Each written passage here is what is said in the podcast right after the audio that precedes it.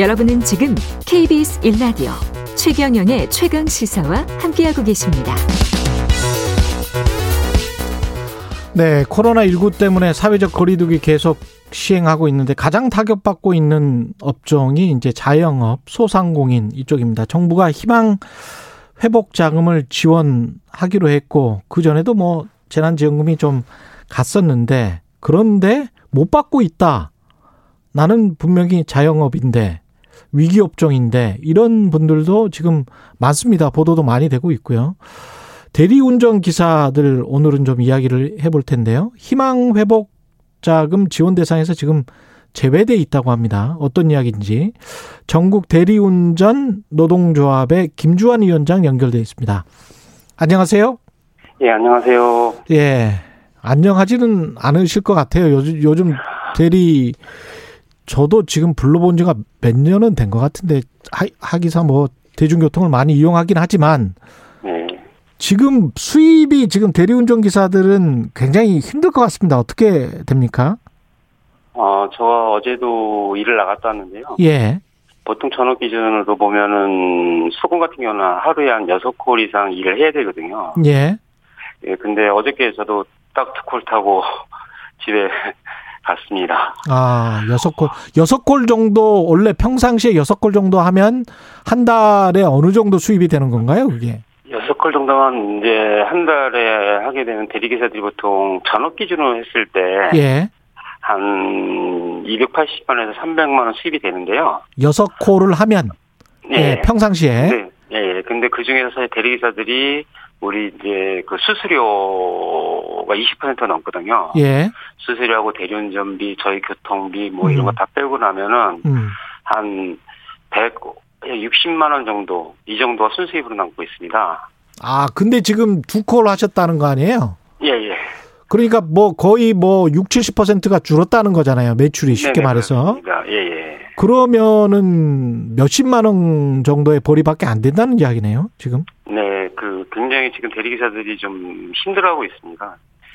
그 어, 코로나로 사실 대리기사들이 코로나가 이제 확산되면서 예. 재난이 생기면서 사실 수입이 거의 반토막 나 있었거든요. 예. 근데 최근에 이제 이게 4단계로 강화되어지고 이게 장기화되어지면서 음, 그 반에 반토막 난 상황이라서 그동안 이제 대리기사들이 어렵게 음, 뭐 대출이나 신, 예, 신용카드 등으로 근근히 버텨왔는데 음. 더 이상 그 이자도 막을 수 없는 그런 좀 절박한 상황에 좀 내몰려 있는 실정입니다. 그렇군요. 근데 이번 그 희망 복- 회복 자금, 희망 회복 자금이죠? 희망 회복 네. 자금에서 5차 재난 지원금에 지금 들어가 있습니다. 이 항목이 네. 운수업종 노동자에 대해서 지원을 하는 건데 대리운전 기사는 지금 안 들어가 있습니까, 여기? 네 네. 왜 운수업종 노동자인데 왜 안 들어가 있죠? 그 운수업종 노동자들은 다 들어가 있는데요. 예. 그 중에서 사실 저희 대리운전 기사분들이 제일 사실 지금 힘들거든요. 음. 가장 힘든데 오히려 그 대리운전 노동자들만 운수업종 지원에서 지금 빠져 있습니다. 다른 운수업종 노동자들은 지원이 되고. 그 운수업종이라는 게 이제 택시, 예. 버스, 뭐 전세버스 이렇게 근데 이제 회사에서 운영하는 뭐 이런 것들은 다 들어가 있는 거죠. 예, 아니 그리고 개인 택시도 다 지원하고. 개인 택시도 돼 있고. 예, 예. 근데 왜 대리 기사가 빠지죠? 어, 그러니까 저희는 이제 좀 이거에 대해서 한편으로 좀 황당하기도 하고 분노스러운 게요. 이미 그 코로나가 장기화되면서 작년서부터 그 대리운전을 포함해서 이제 취약 노동자들에게 지원을 해왔지 않습니까? 예. 그때는 정부 지원했고 그랬고 정부가 실태도 그- 그 결과를 발, 발표한 적이 있어요. 예. 네, 긴급 생계 고용안정 기금을 지원을 해- 해봐서 결과를 봤더니 많은 업종 중에서 진짜 코로나19로 가장 타격 심각하게 받은 업종이 대리운전이고 음. 그 다음에 대리운전 기사들이 실질적으로 생활도 굉장히 어려운 상황이어서 그그 긴급 생기 전 했던 게 효과가 광- 굉장히 좋았다 이렇게 발표를 했거든요. 예. 근데 실질적으로 더 힘든 상황에서 오히려 대리운전을 그 지원 대상에서 뺐다는 게 빠졌다는 게 저희들은 오히려 굉장히 좀 현장에서는 과연 정부가 예 진짜 어려운 사람들 어려운 노동자들을 좀 생각하고 있는 건지 아니면 일부러 배제를 한 건지 이 점에 대해서 굉장히 당혹해하고 분노하고 있는 결정입니다. 정부는 뭐라고 합니까? 정부는 이게 뺀 기준이 있을 거 아니에요? 예, 그래서 저희도 지금 그동안 계속 뭐 코로나19로 뭐 집회 힘드니까 예. 1인 시위도 기자회견도 하면서 노동부나 이제 청와대까지 그 이유도 묻고 우리 요것을 전달하고 있는데요. 예. 아직까지 뾰족하게 정부로부터 어떤 답변을 듣고 있지 못하는 상황입니다. 하, 이런 거는 꼼꼼하게 챙기지를 못하면서 그 참 안타깝네요. 이 관련해서 그러면 다른 어떤 지원금을 받을 수는 없습니까? 지금 이렇게 몇십만 원 머리밖에 안 된다면 먹고는 살아야 되는 거 아니에요? 예, 그렇죠. 예. 그러니까 사실 많은 분들이 이제 우리 대리운전 기사들을 뭐 투잡으로 생각하시는 분들이 많은데요. 예. 사실 뭐 저희들 실제로 세워보면 70% 정도가 사실 전업이거든요. 예. 그리고 작년에 국토부에서 정부에서도 실태 조사 했는데 음. 거기서도 한 그 정부 통계로도 60% 이상이 전업으로 지금 그 나, 나오고 있는 상황에서 음. 그럼 이제 저희 대리사뿐만 아니라 이 전부 가족들 생계를 책임지고 있는 분들이지 않습니까? 그렇죠.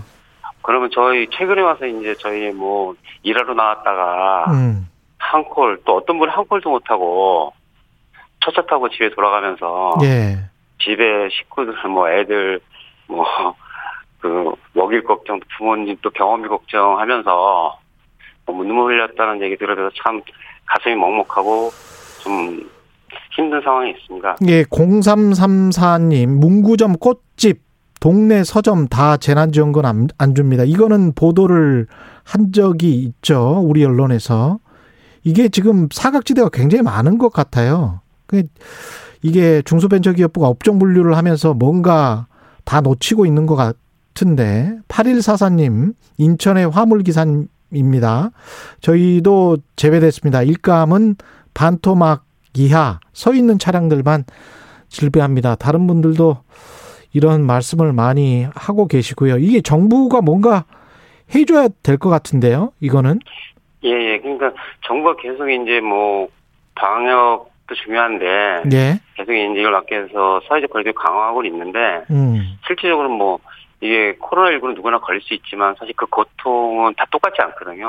다 똑같지 않습니다. 예, 예, 진짜 진짜 힘든 사람들 특히 그것도 힘든 정도가 아니라 음, 당장의 생기 위기에 내몰려 있는 분들에 예, 대해서는 좀 더 현실을 정확히 파악해서 예, 최소한 거기에 맞는 어쨌든 지원들이 좀 되어야 되는데 예, 이, 그 현장은 파악하지 못한 채 음, 정부나 국회나 예, 이 이제 생산내기 정책들을 계속 남발하고 있는 것 같아서 예. 저희로서는 좀 이렇게 이게 그 진짜 현장에서는 지금 막그 절망에 좀 탄식을 하고 있는 실정입니다. 그렇죠. 아니 기준이 이렇게 오락가락하고 이럴 바에야 뭐 월급 따박따박 받고 있는 공무원, 정규직 노동자 이런 사람들 제외하고는 실질적으로 도움을 다 주는 게 맞지 않나 이런 생각도 드네요.